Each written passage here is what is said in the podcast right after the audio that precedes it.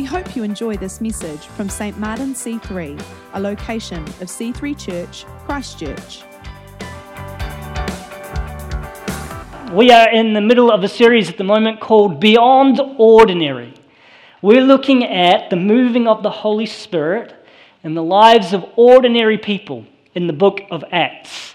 In the first week, Warren showed us that when our lives are filled with the Holy Spirit, we should live beyond ordinary, always ready for more, the more that God has for us. So we should be living these lives where we ask for the Holy Spirit to come and change us, God's Spirit inside of us. In week two, we were encouraged to be aware of the moments God gives us, to be guided and directed by Him, to do what He's called us to do. And the key thing in this is that we must listen to Him and not others and not ourselves. And as we listen to God, seeing how He can use us every moment, we will find that there are opportunities that we have to speak about the life that God has for us and the life that God wants to bring to others. Today, what we're going to do is we're going to talk about how we can share God's good news with others who don't know Jesus. So, to begin with, I have a little bit of a question for you. What is the best news you ever had? The best news you ever had. Maybe it was exam results that went your way, the confirmation of a new job, uh, that first home that finally went through, that scan coming back clear, the fact that she said yes. What's the best news you ever had? For me, at least one of the best news uh, that I ever had was a plus sign on a little white stick. After years of trying, literally years of trying, we got the news that not everyone is blessed to hear. And not everyone always wants to hear. But the, that news, but that was that my wife was pregnant. It was monumental. But here's the strange thing when you're pregnant, or when your wife is pregnant. What do they say? They say, don't tell anybody. They say you've got to keep it to yourself. Maybe it was a false positive. Maybe something could go wrong in those early weeks. And if you've celebrated too early and it doesn't work out, then it's a pretty tricky thing to pull back on.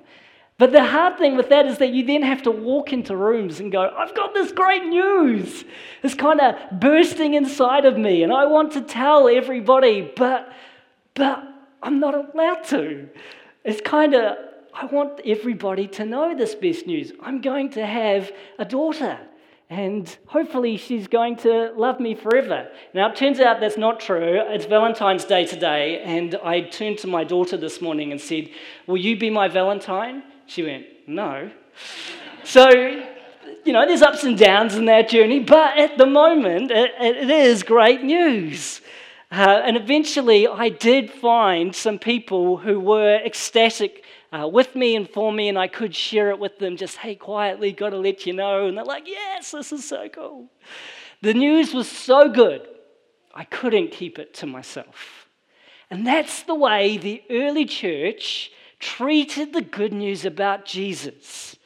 They would say, it's not just good news, it's the best news ever. And because it has transformed me, and we think it's, it's here to transform the world, I need to share it with other people.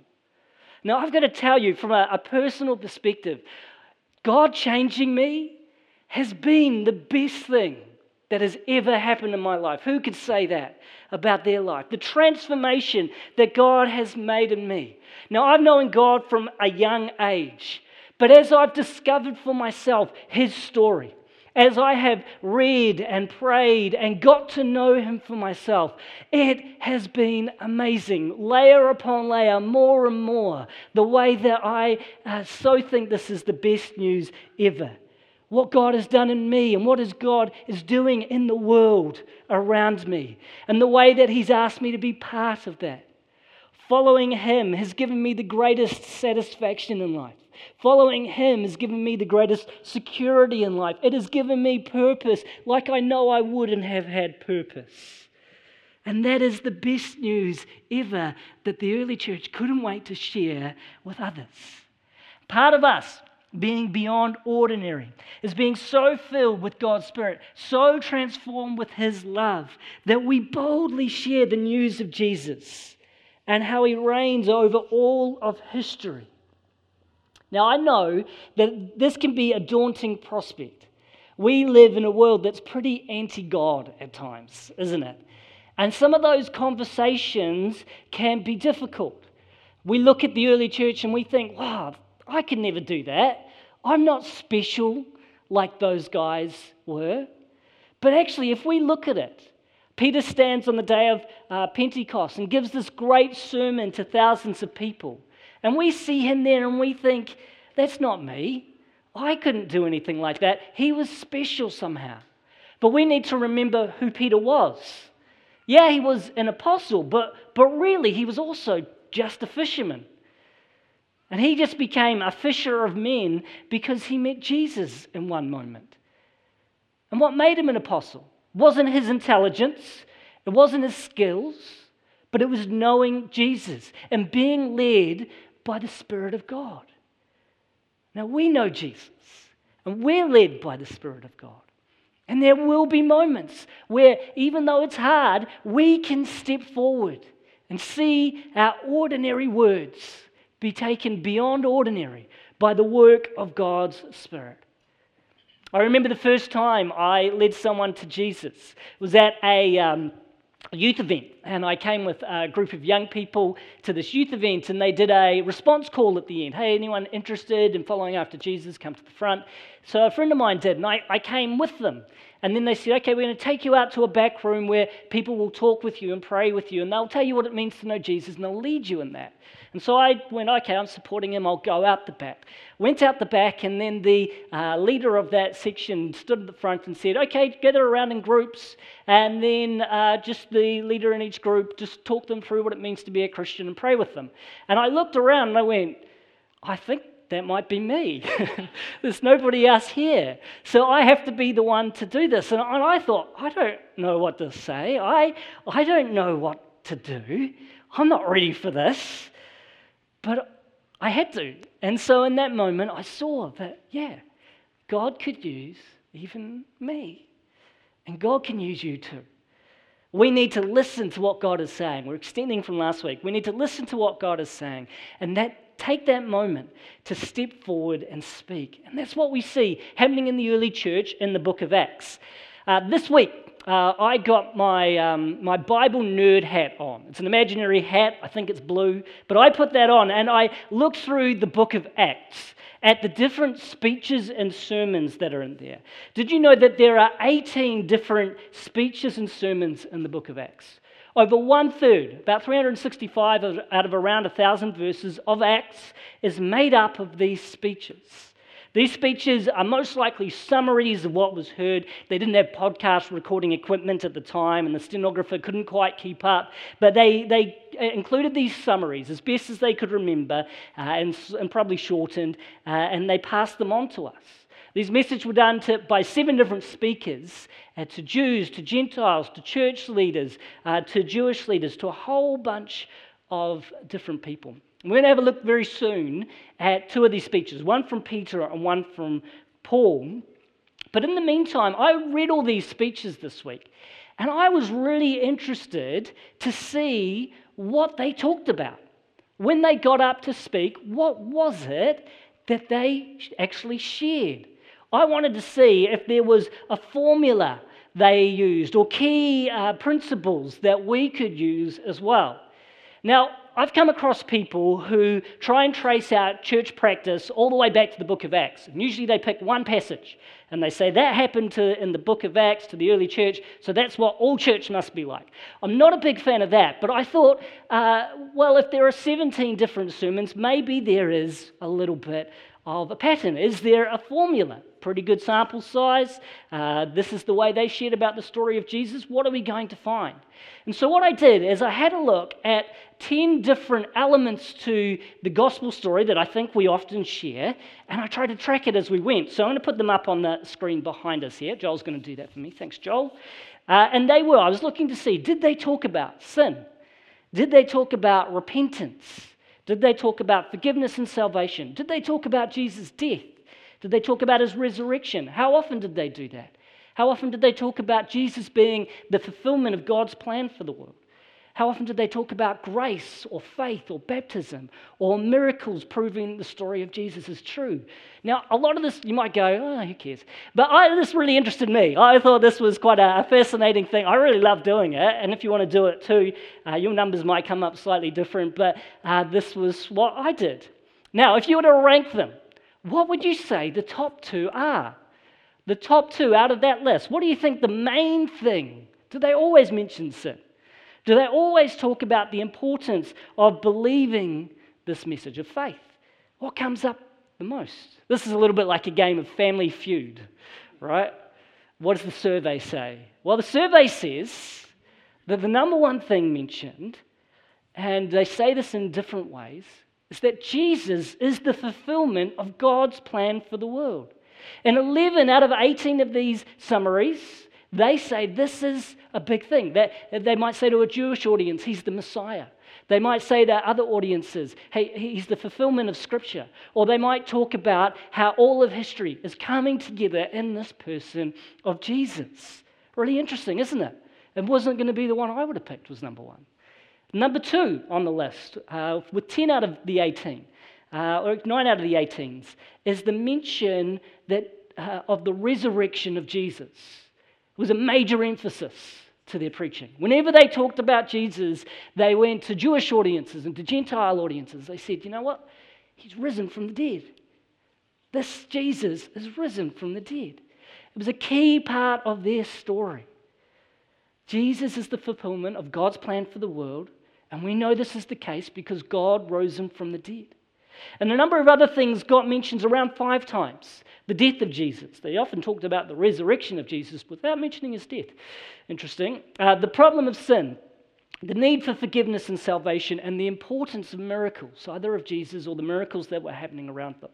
And they're important parts of the story and may actually have been part of the message more often, but we only get these uh, slightly shortened versions of these stories.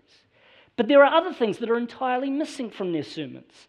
The scriptures don't specifically mention social justice or the coming of God's kingdom, which is a massive emphasis in the Gospels, uh, or what life with Jesus will be like in heaven. They don't talk about that. They don't answer the question, why is there suffering in the world? And so I read all of this, and, and here is my grand conclusion after that there is no formula. They didn't have a, a, bridge to life memorized or a steps to peace with God or how do you know you're going to heaven tract. Now, and there's nothing wrong with those tracts. They can be very helpful presentations of how to be made right with God. However, that's not what the early church did.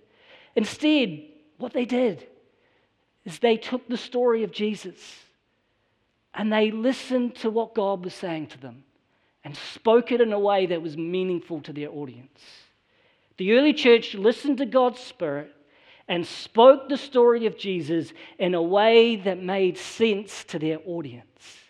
Let's look at these two examples of how they shared the greatest news ever and see what we can get out of it. The first example we want to look at is the story of Peter talking to a Roman centurion named Cornelius.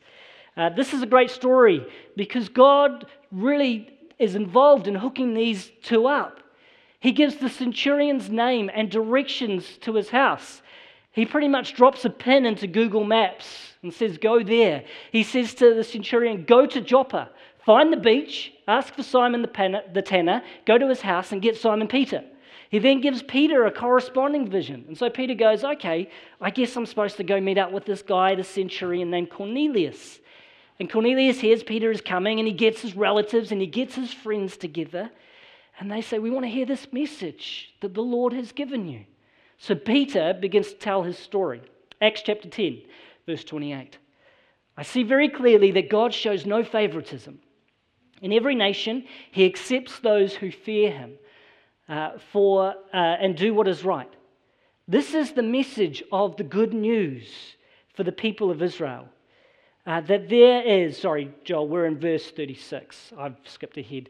Uh, we'll do from verse 36. This is the message of good news for the people of Israel that there is peace with God through Jesus Christ, who is Lord of all. You know what happened throughout Judea, beginning in Galilee, after John preaching his message of baptism. And you know that God anointed Jesus of Nazareth with the Holy Spirit and with power.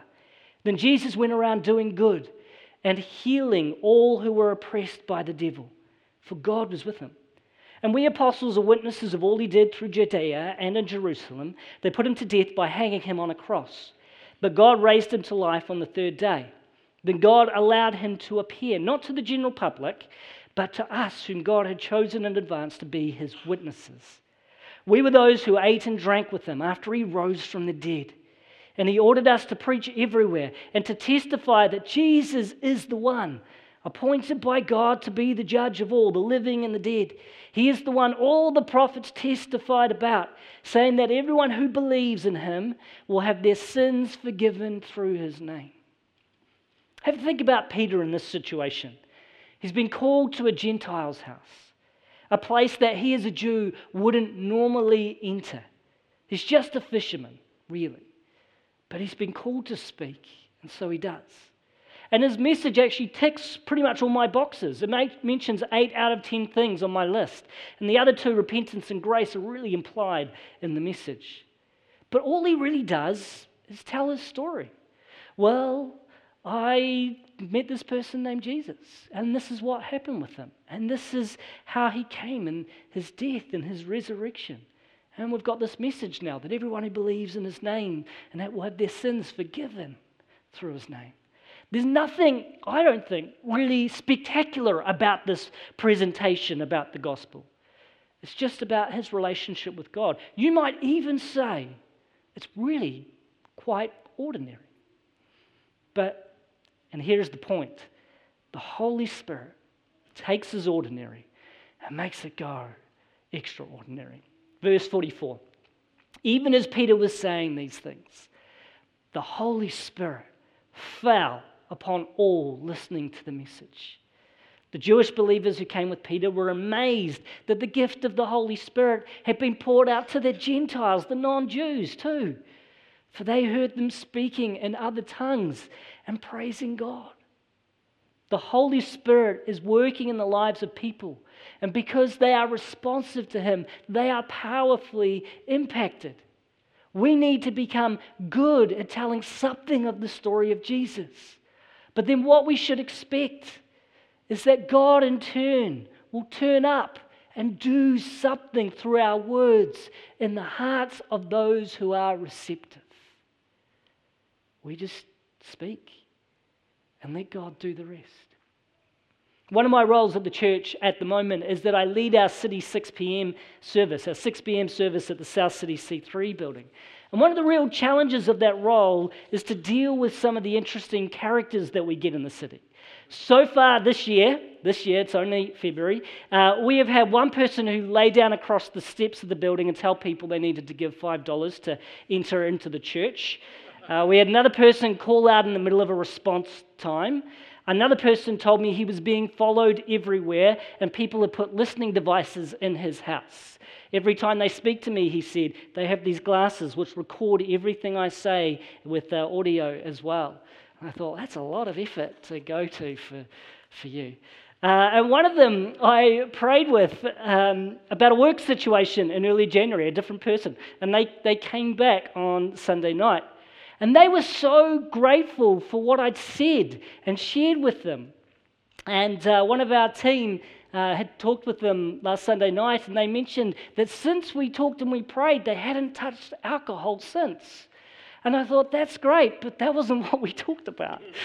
We talked about their work situation, and uh, they looked at me and they said, Hey, you are, uh, you are Christ's ambassador to me. I was like, Well, that's a lot of pressure. So you're going to tell me exactly what to do in this situation. I was like, oh, I don't know what you should do. Okay, uh, God, help me here. And I just told them something. And I'm not sure if it helped their work situation, but as part of the prayer, I just said, and God, I pray you'd help them with, because they were obviously intoxicated, pray you'd help them with that side of things. Very short part of it. But God used that. Wasn't my wisdom. It was His Spirit coming in that situation. All I had to do was be willing to step out and speak with them, step out and pray with them.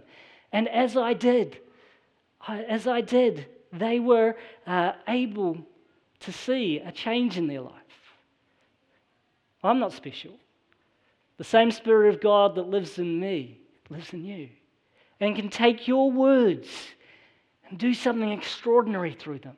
You do the ordinary. Let God take it beyond ordinary. The second example of this from the book of Acts is when the Apostle Paul is taken to the Areopagus, Areopagus, that's how you say it. Areopagus, I practiced that so many times during the weeks. Uh, the Areopagus, which is an impressive, large, ancient venue on Mars Hill in Athens that you can actually still go to today. Uh, a, a city that was filled with idols. And Paul went there to defend what he is saying about Jesus. So we've seen how Peter shares this story. Let's see what Paul does. Paul's more well educated than Peter has a really different approach, really fascinating. fascinating. Acts 17, we are starting in verse 22. So Paul, standing before the council, addressed them as follows Men of Athens, I notice that you're very religious in every way. For as I was walking along, I saw your many shrines, and one of your altars had this inscription on it to an unknown God. This God whom you worship without knowing is the one I'm telling you about. He is the God who made the world and everything in it. And by the way, through all the speeches in Acts, this is the only time creation is used as a way of, of proving who God is, which I find interesting. Uh, but the main reason is because there was never any doubt that the world was created by a supernatural force in those days. But it wasn't a major emphasis for them. So, since He is the Lord of heaven and earth, He doesn't live in man made temples.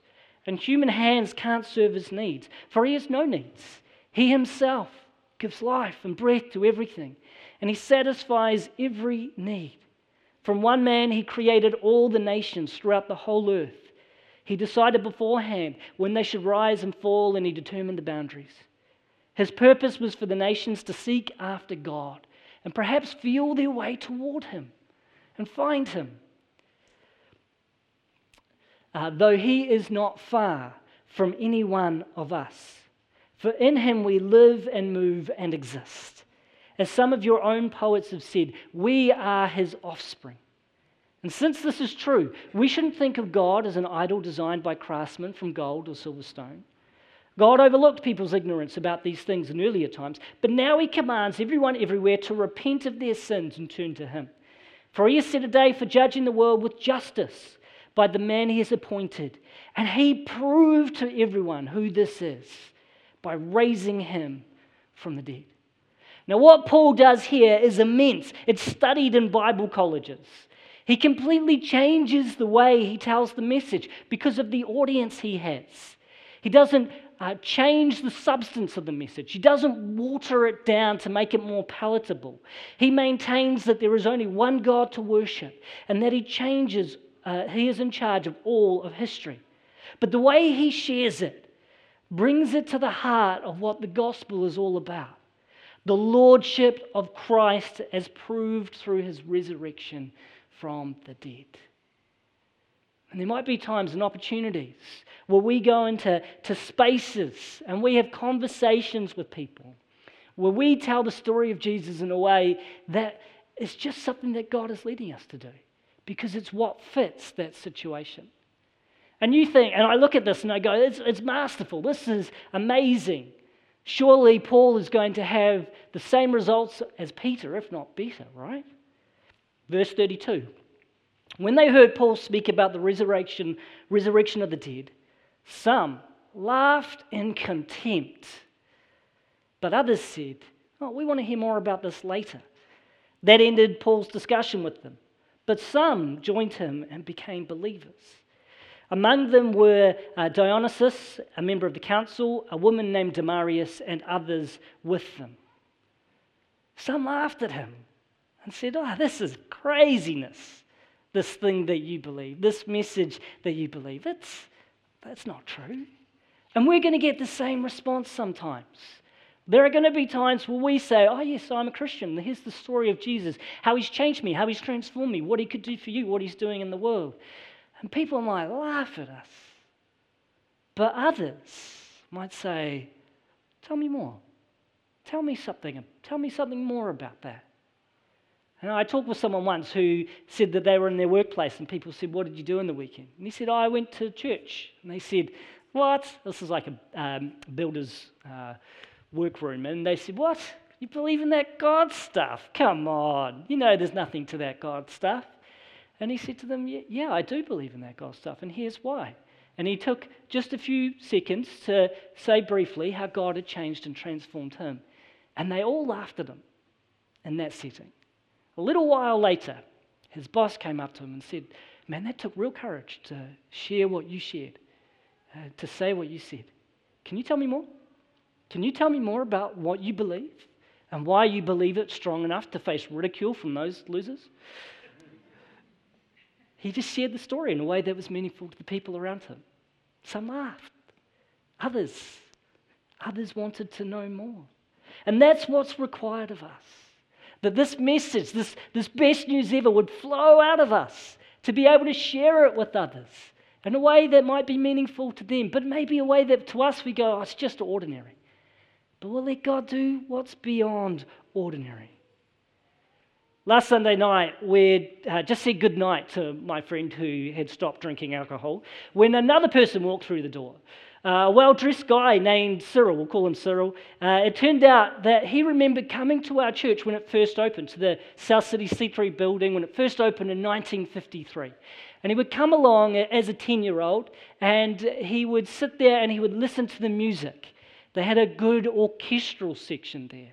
They would play uh, music about Jesus some old hymns, and there would be an orchestra. And he would love to come into the building and listen. And as he was driving past the building last Sunday night, he uh, just felt like he wanted to stop. There was that building that I went to as a 10 year old. I wonder what it's like these days. And so he walked in the building and he said, Do you mind if I have a look around? And I said, Yeah, sure, let me show you around. Uh, let's go up to the, the top and have a look down here. And he went, Wow, this is amazing. This is fantastic. It reminds me of my childhood. But then he said to me a couple of times, he said, Oh, I'm not a religious person. Uh, and I said, Oh, what do you mean by that? And he said, Well, you know, I'm not into that religion thing. He said, But, but, you know, I've been involved in bands and all sorts of things. That, and I had some Christians that I was in this band with. And uh, they told me that I was pretty much a Christian. Because while I didn't do all the religious stuff, I followed all the rules.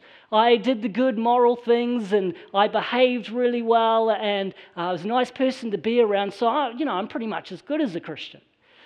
I said, Well, I hate to tell you this, but what you've just described that you do, we call that religion.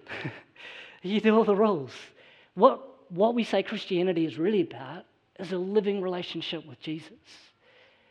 And we know that to to really be a Christian is to know Jesus. And all that stuff, doing the rules, whatever, that comes from following after him, not just from trying to be a nice person. And he did this. He, he looked at me, long, hard look, for about three seconds, and then he went, Oh, is that the time? I've got an appointment I've got to be at. Oh, thank you so much for showing me around. And very quickly, and I said to him, Hey, if you ever want to hear the music again, 10 a.m., 6 p.m., we'd love to see you here. Uh, and he walked out the door, and I don't know if we'll ever see him again. That's the way that we, we just step up and we do what's ordinary. And sometimes God does something that changes people. Um, and sometimes, sometimes they're not receptive to it. That's okay. That's up to them. But, but, when Paul finished speaking at the Areopagus, Got it right. At the Areopagus, when he finished speaking there, he probably walked away and went, They didn't like that at all. No one wanted to hear this message. But then others came to him and said, Oh, we do want to hear this message. I've looked at Cyril and said to him, uh, said about him, maybe he didn't want to hear that message. But maybe that was all the message he needed to hear. Maybe he'll be back. I pray he is. Pray God continues to do a work in him by his Spirit. This is the greatest news ever. It needs to flow out of us. When it does, some will love it, some won't. But we need to do the ordinary thing of speaking and let it go beyond ordinary. So, how do we do this? To do this, we need to listen to God. Listen to God and then do what He asks us to do. The key to effectiveness is connection to His Holy Spirit. Uh, I was talking to uh, Chris Hurst just earlier, And he was saying that he was talking with some friends yesterday about climate change. And they got into a conversation about whether uh, he was anxious about it. And he said, Well, I am concerned, but I'm not anxious because I know God holds all of history and that Jesus is in charge. And it became a way to talk about the gospel message. Just stepping up and speaking and going, Well, actually, I know that I, anxiety, no. It's actually about just stepping forward and sharing and seeing what God will do and where the conversation goes in really natural, easy ways. It's not about following a model or even doing exactly what they did in Acts, but responding to the situation and doing what God leads us to. And you know what I've found when I've done this? Is that I always afterwards go, I could have done that so much better. I could have said this, I could have, that would have been more convincing. Oh, that's a great line, I should have said that. But God uses whatever imperfect thing that we give, and He uses it to affect and change people. Thanks for listening to this week's message. To learn more about our church, visit c3chch.org.